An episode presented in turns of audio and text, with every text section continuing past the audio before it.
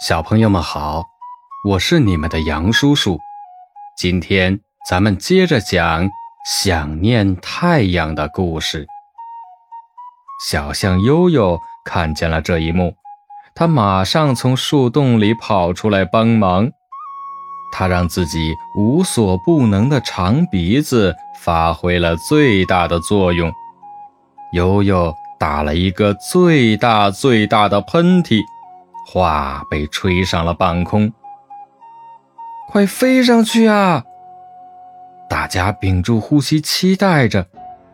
然而一阵风吹过，画又落到了地上。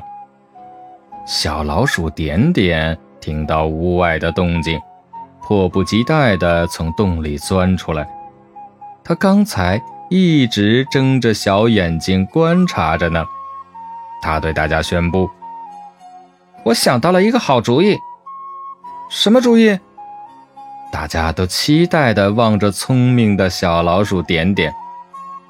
我们来玩叠罗汉。于是大家在小老鼠的指挥下玩起了叠罗汉。小巨人琪琪站在最下面，小象悠悠站在琪琪的肩膀上，小鹿比比。站在悠悠的肩膀上，而小老鼠点点则站在比比的肩膀上。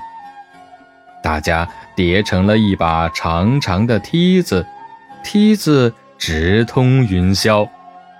小老鼠点点把画举向天空，一朵云从点点的头上飘过。加油啊！大家都为小老鼠点点鼓劲儿。哎，还差那么一点儿，就差那么一点儿，就碰到云朵了。